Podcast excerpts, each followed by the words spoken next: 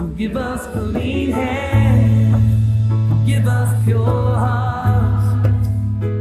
Let us not lift our souls to another. What a glorious day it is to be invited into your home and heart. I remain the voice of one. There was a 17th century French scientist who was also a Christian named Pascal. He tried to use his study of probabilities to arrive at the probability that God exists. In his calculations, he came up with an interesting result. He found out that the chance that God exists is 50 50. In other words, there is as much a chance that God exists as there is a chance that there is no God.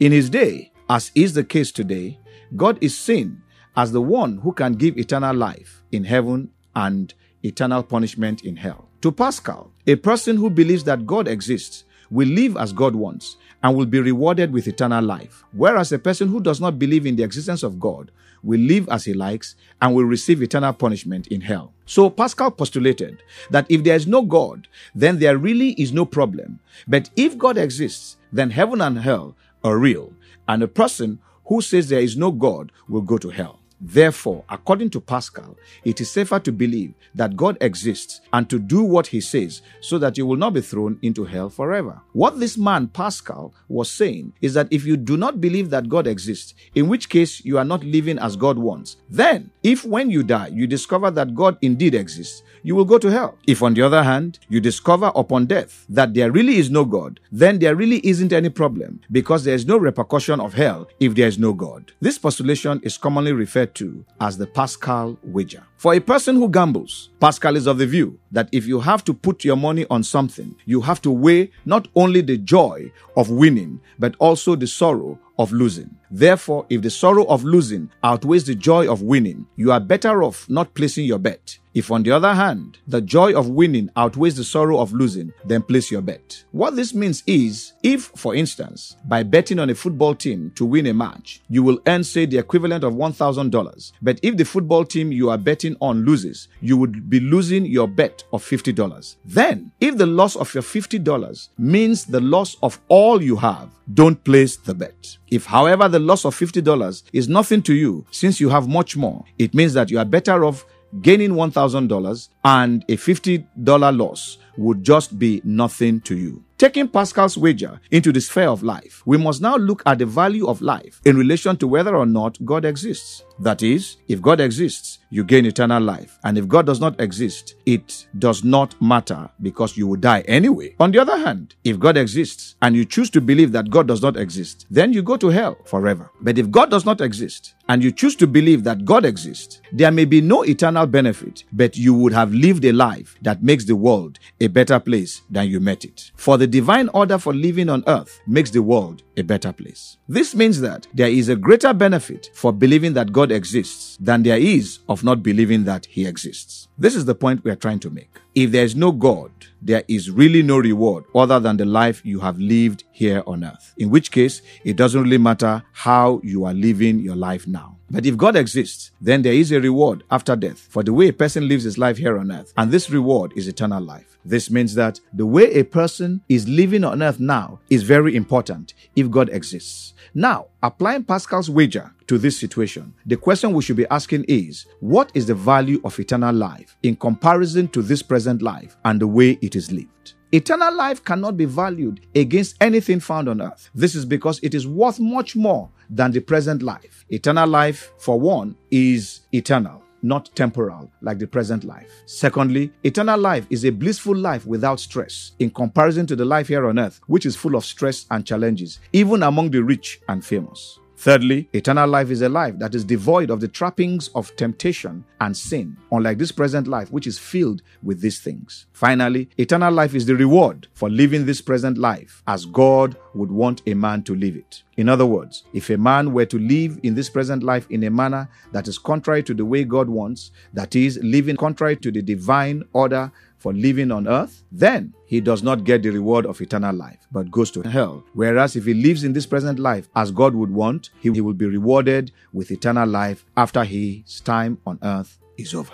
The choice to be made here is either to follow God's pattern for living so that you can reap the reward of eternal life in heaven after you are dead, or to follow your own pattern of living and reap the punishment of eternal damnation in hell. The divine order for living can be summarized in the Ten Commandments, which is known instinctively by all men. For example, honor thy father and thy mother, thou shalt not kill, thou shalt not steal, thou shalt not covet, etc. These are parts of the divine order for living, and they are known and acknowledged by all men. To live contrary to the divine order is to live disorderly and lawlessly. We see that the reward for living by the divine order is subject to the truth that God exists. So, if a person says that God does not exist, he would no doubt live as he wants. That is, he will be disorderly and lawless. So then, if a person were to live disorderly, but on dying discovers that God really exists, then he will have to face eternal punishment in hell, and that forever. If, on the other hand, a person lives according to the divine order and discovers that there is no God after death, he really has not lost anything because he has actually lived a better life here on earth than the person who lived without God. To live on earth as prescribed by God is to live a righteous and selfless life, one devoted to making the world a better place than we met it. So you see, living according to a divine order here on earth has its own rewards, even here on earth, besides the reward of eternal life in heaven. There is someone who lived according to the divine order here on earth, and we still cannot stop talking about him. That someone is Jesus Christ. It does not matter what your creed or belief, the name Jesus Christ evokes the imagery of a humble life, a selfless life, a life devoted to the human race, and more importantly, a death that was not deserved but was nonetheless a submissive one. This, my friend, is the evidence of a life that is deserving of eternal life. And this is one of the reasons why Jesus came to the earth to show us how to live according to the divine order so that we can receive eternal life after death. He did not just end there, he also by his gruesome death on the cross, made it possible for man to be able to live according to the divine order here on earth. The death of Jesus Christ took away the sins of man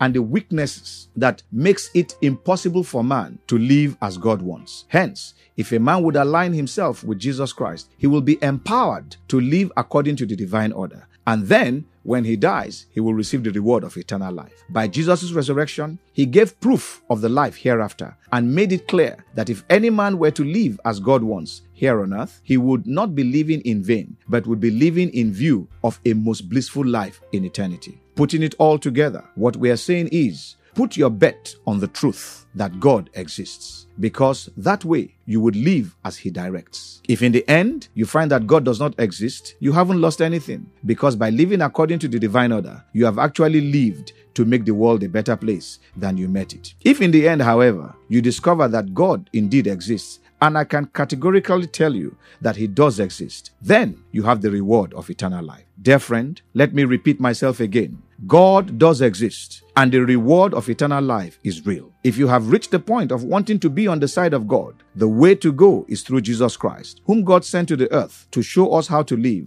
and who died so that we might be able to live as God wants us to. All you need to do now is pray to God, asking Him to forgive you of your sins, to save your soul through Jesus Christ, and accept you as His own. I'll give you a few seconds to do that now. Let us pray. Everlasting Father, I know that you exist. I know that the life that you have given to us is a wonderful one through Jesus Christ. Many have heard today about you and the fact that you indeed exist. I pray that you will help those who have been prevaricating, those who have been doubting, those who are not sure to become sure today. And even as they come into that assurance that indeed there is God, I pray that Father, you will help them to come to you through Jesus Christ our Lord and receive salvation for their souls and a way to live here on earth, even hereafter. I pray, Almighty and everlasting God, at the end of their life here on earth, they will find you in eternity. Thank you, everlasting Father. In Jesus' name we have prayed. Amen. We can be reached after this broadcast by text or by calling us on either 0807 777 5630 or 0803 777 9931. The numbers to call or send text to again are 0807 777 5630 or 0803 777 9931. I really would love to hear from you. God bless you and goodbye. Oh